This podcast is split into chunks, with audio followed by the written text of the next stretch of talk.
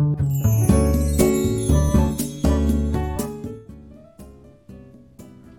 見正人の社労士ラジオ。皆さんこんにちは。社会保険労務士の宇見正人です。この番組では私宇見が日常の業務や日常のマネジメントで感じたことをお話しております。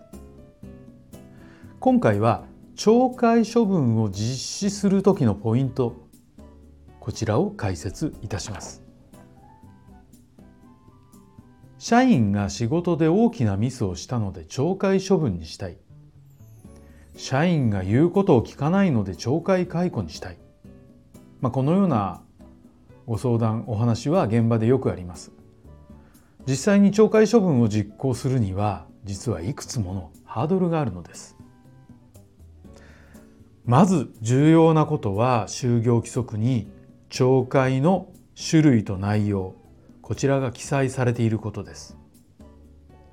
次に大切なことは、作成した就業規則が社員に知らされているということになります。知らされていない場合は処分ができないこともあるのです。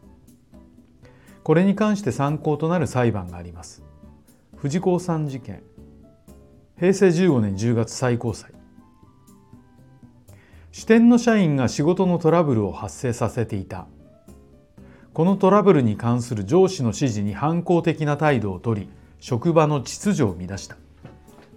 会社は就業規則の規則通りに懲戒解雇とした。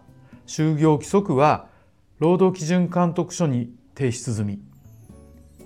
社員が解雇前に就業規則の所在を尋ねたが、支店にはなかった。支店に存在しない就業規則で罰するのは違法と主張し、裁判となった。そして裁判はもつれ最高裁まで上がったのです。最高裁の判断は労働基準監督署に提出済みだが、それだけでは不十分で、社員に周知させていない場合は無効としたのです。結果として最高裁は高裁へ差し戻し、社員が勝訴したということになったのです。だから懲戒処分を実施する場合、就業規則に懲戒に関する条文を詳細に書く、かつ社員に周知するという前提が重要なのです。この2つを事前に実施しておかないと、懲戒処分の実施が不可能となってしまうのです。さらに処分を実施する際に注意することがあります。それは一つのミスなどについての処分は1回だけということです。例えば会社の機密情報を漏らし減給となった社員がいた。後からそれでは甘いので出勤停止に変更と処分をしたということはできないのです。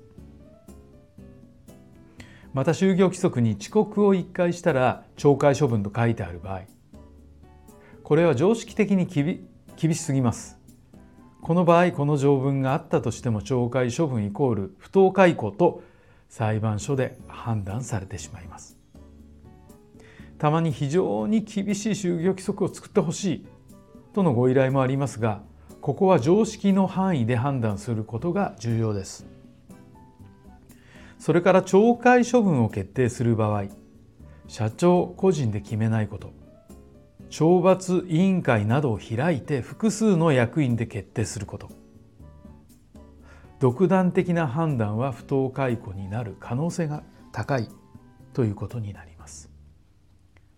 そして本人に弁明の機会を与えること、発生したことについての確認と情状酌量の検討などを実施することが大事です。社員が起こしたことの重大性にもよりますが、これらは会社の公明正大な処分をしたことの証明にもなるからです。裁判にならない方が幸せですが、トラブルになったということは裁判にもなりうる話です。トラブルの処理は裁判に発展するかもしれないという前提で全てを進めておくことが大切かもしれません。ということで、今回は懲戒処分を実施する時のポイント、こちらを解説いたしました。本日もお聞きいただきありがとうございました。